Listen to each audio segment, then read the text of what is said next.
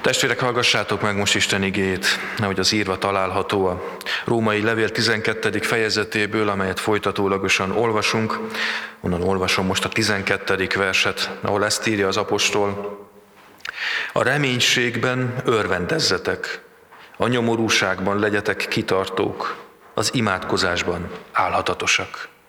Foglaljuk el helyünket.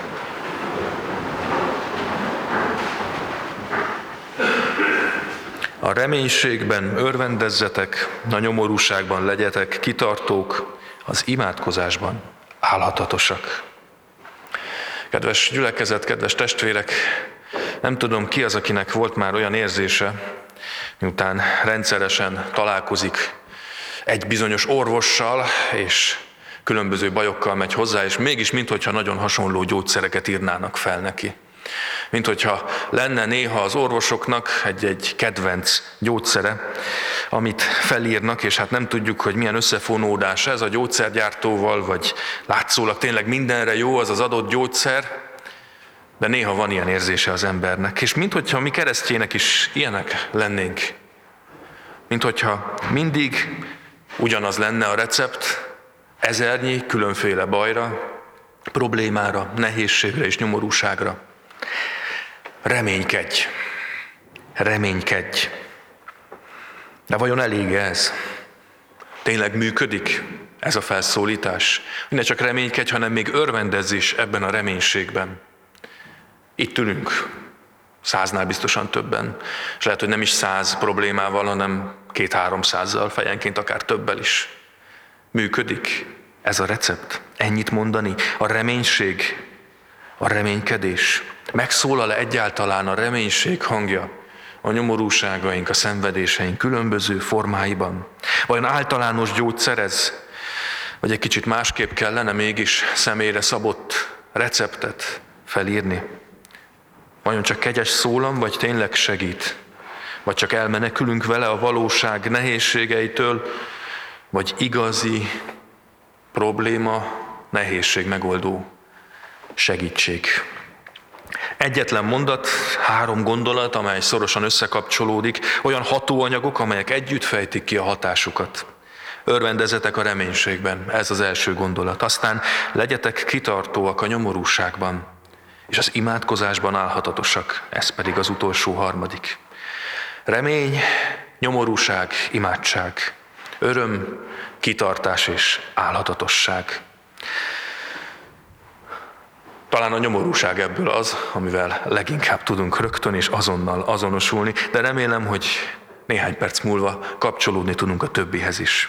Mert hogy ezzel kezdi, és nem először hangoztatja a levélben, a római levélben az apostol a reménységet és az ezzel összekapcsolódó örömöt. Hallottuk néhány perccel ezelőtt az ötödik fejezetből ugyan ez a gondolat. És itt a levél végén még egyszer felhozza, még egyszer azt gondolja, hogy számunkra, a levél címzetjei számára fontos ez az üzenet, hogy emlékezzünk rá. De vajon mit kezdhetünk ezzel, hogy reménykedj, a reménységgel? Szoktam kérdezgetni az embereket, megtettem ezt néhány nappal, néhány órával ezelőtt is, hogy miben reménykednek, milyen reménységük van. És nagyon elszomorító, hogy alig-alig látszik az életeket átformáló, igazi, örvendező, örömmel teli reménység az embereken. Nem tudom, a jelenlévők hogy látják ezt, megcáfolnak-e, hogy ott van ez a reménység.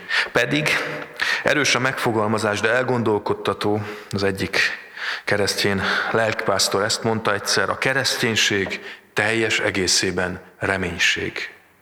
Egyfajta kitekintés előre, vagy másképp egy kitörés a jelen börtönéből, amelyet sokszor így élünk meg, és ennek kapcsán egyszer, mind a jelen átformálása és átalakítása. Mert hogy a keresztény hitünk szerint a jövő felől, Isten ígéretei felől érthetjük meg a jelent, és gyűjthetünk erőt a küzdelmekhez. Egyfajta kettősségben élünk mi keresztjének, hiszen hisszük, hogy már eljött Krisztus, már meghalt és feltámadt értünk, de még nem jött vissza.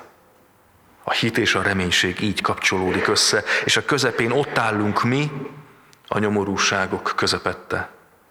De éppen a feltámadásban való hit és a jövőbe kapaszkodó remény, ez a kettő a legnehezebb.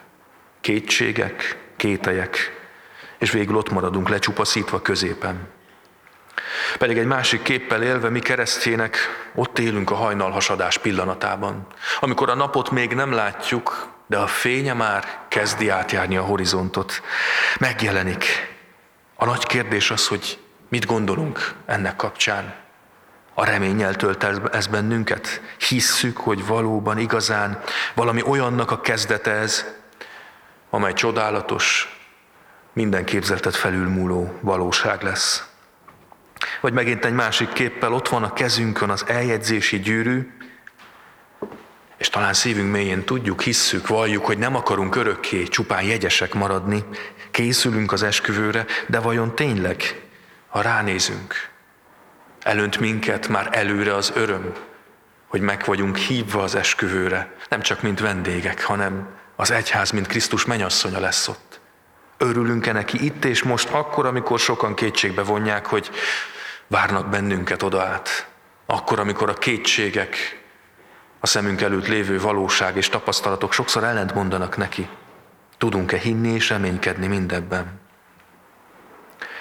Ráadásul a Szentírás, az Új Szövetség kifejezetten is azt mondja, hogy a reménységünk nem csak pusztán a jövőre koncentrál, nem csak arról szól, hogy valami jóban reménykedünk, hanem arról beszél, hogy Isten személyében, Krisztusban sűrűsödik össze a keresztény ember reménysége. Isten a reménység Istene.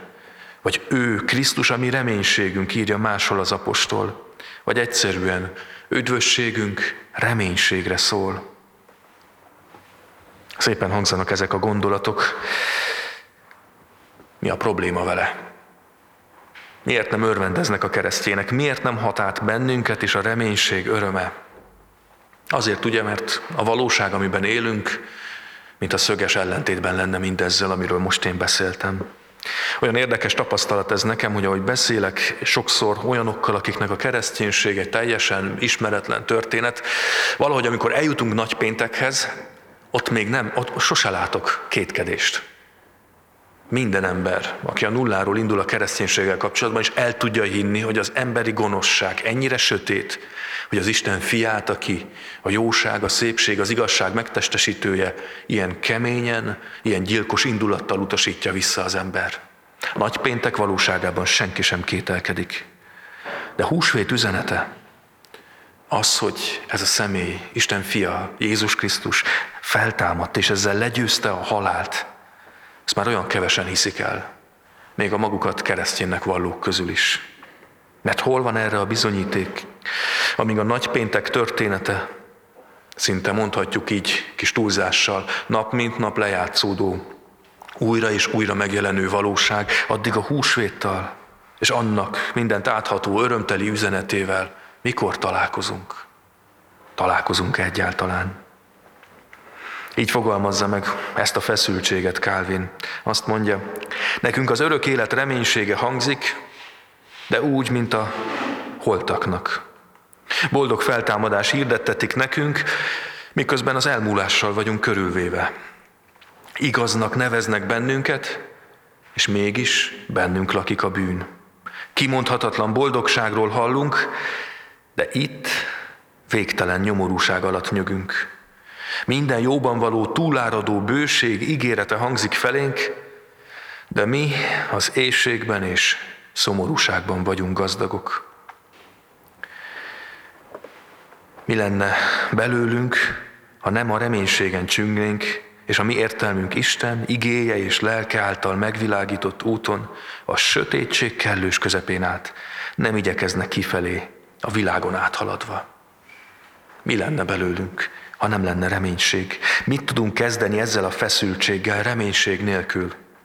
Erről beszél a második mondata az apostolnak. Kitartás a nyomorúságban. Mert hogy a rossz, a nyomor valóságos, és ezt nem lehet, nem is szabad tagadni. Mert tudjuk jól, hogy minden jó és szép ott hordozza magánban önmaga pusztulásának, elmúlásának és romlásának a csíráját. Mert gyakran az esküvőt követő napon már kimondatlanul, de végig fut a házaspáron a gondolat. Mi lesz, ha elveszítem őt? Egyszer el kell engednem a kezét. És mi tud választ adni az ehhez hasonló, az élet valóságos tapasztalatából fakadó kérdésekre? Mi ad a nehézségekben erőt? Mert hogy egy író megfogalmazta, ugye az emberi élet a meghalt reménységek útja. A fiatalság sok-sok reménye, a hivatásunkkal, a családunkkal, a kapcsolatokkal, a boldogság terén olyan sokszor elvéreznek.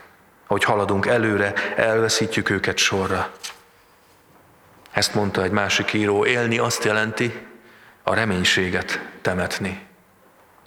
Talán már el se temetjük, el se gyászoljuk mindig ezeket a reménységeket. És erre az egyetlen látszólag józan emberi válasz az lehet, hogy a valóság talaján maradva, világosan gondolkodva nem remélünk többet. Miért is? Így akarja megóvni a kétség, a racionális, a tapasztalaton alapuló kétség, a reménykedő szívét az újra és újra visszatérő és sebetejtő gyásztól.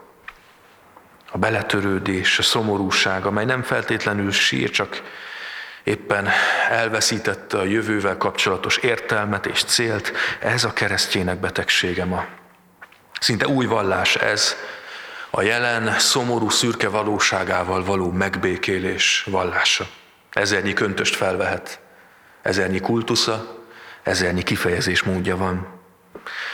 Éppen ezért talán nem is egészen új, de az biztos, hogy nem keresztjén. Ott van ezzel a gondolattal fiatal és idős egyaránt, ahogy ezt József Attila megfogalmazta. Az ember végül homokos, szomorú, vizes síkra ér. Szétnéz merengve, okos fejével biccent, és nem remél. Nem remél.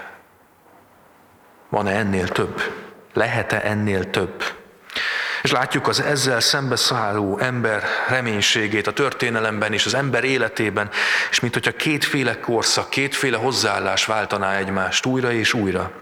A túlzott, az elbizakodott remény, a gőg korszaka, ami itt és most Isten és túlvilág nélkül, reménység és főleg várakozás nélkül akarja felépíteni önmaga paradicsomát a világban. És tudjuk jól, legtöbbször ezek inkább csak még több nyomort hoznak a világba.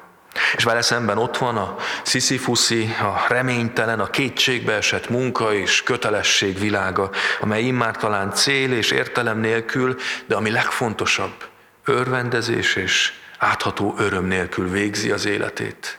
A szürke taposómalom, amelybe újra és újra beszállunk, de már remény nélkül. És a keresztény hagyomány 2000 éve ott van, a Szentírással a kezében. A gőgöt és a kétséget, a reménytelenséget egyként ítéli el, mert tudja jól, hogy ahogyan az Dante olyan szépen megfogalmazta, pokol kapujának feliratán olvasható a felirat. Ki itt belépsz, hagyj fel minden reménnyel. Ha a pokol kapuján ez áll, akkor nekünk szembe kell szállni vele. A sötét reménytelenség korszakában fel kell mutatni a reménység, lehet, hogy csak gyertyalánk méretű fényét is.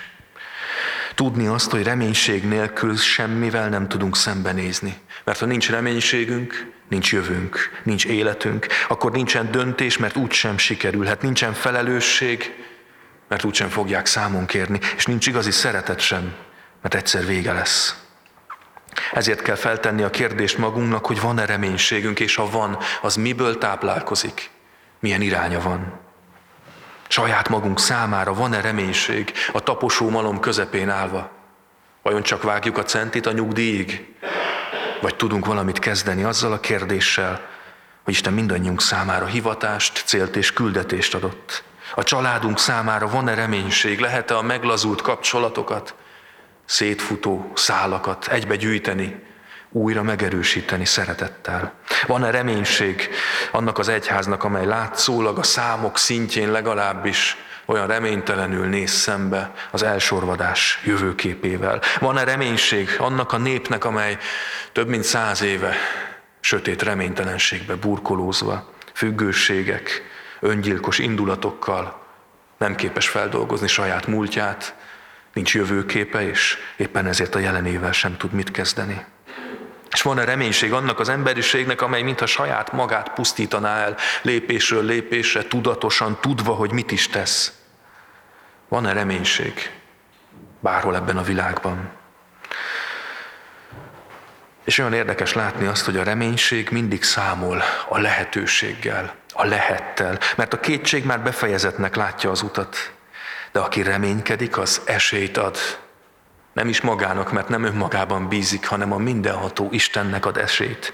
Istennek, hogy olyat tegyen, amit szem nem látott, fül nem hallott, ember szíve meg sem sejtett. Testvérek, tegyük fel a kérdést személyesen ahogyan az apostol feltette a hallott hosszabb ige szakaszban a kérdést, hogyha engem személyesen képes volt a mindenható Isten megváltani a halálból, a bűn halálából feltámasztani, életet, kegyelmet, bűnbocsánatot adni, akkor hogy ne lenne képes, ha ezt a legreménytelenebb ügyet képes volt ilyen csodálatosan elintézni és a jó irányba fordítani, akkor hogy ne lenne képes ebben a világban amelyre már egyszer igent mondott karácsonykor, reménységet hozni az emberiségnek, népünknek, egyházunknak, családunknak, saját magunknak is. Kell, hogy legyen remény.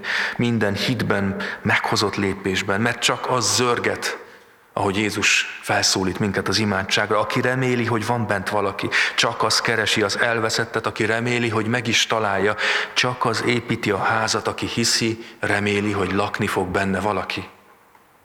Ez a reménység, ez a nagybetűs reménység maga Krisztus követése. Krisztus követése, amely a kereszthez vezet, a nagypéntekig vezető úton, a nyomorúsággal együtt. Ezt ismerjük. De vajon ismerjük-e a sokszor egyedül elhagyottan folytatott út mellett Krisztus követését azon az úton, amely a feltámadásával és a mennybe menetelével nyílt meg előttünk?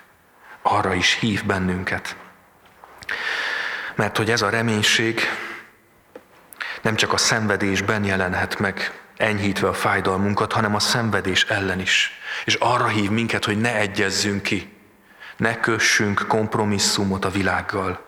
Mert az Istennel való békesség, amely a kereszt által lett a miénk, az a világgal való békétlenséget is jelenti azt az öldöklő harcot, amelyet önmagammal és bűnös természetemmel folytatok, mert nem egyezek ki vele, mert van reménységem, ezért nem köthetek vele kompromisszumot, hiszek Isten ígéretében.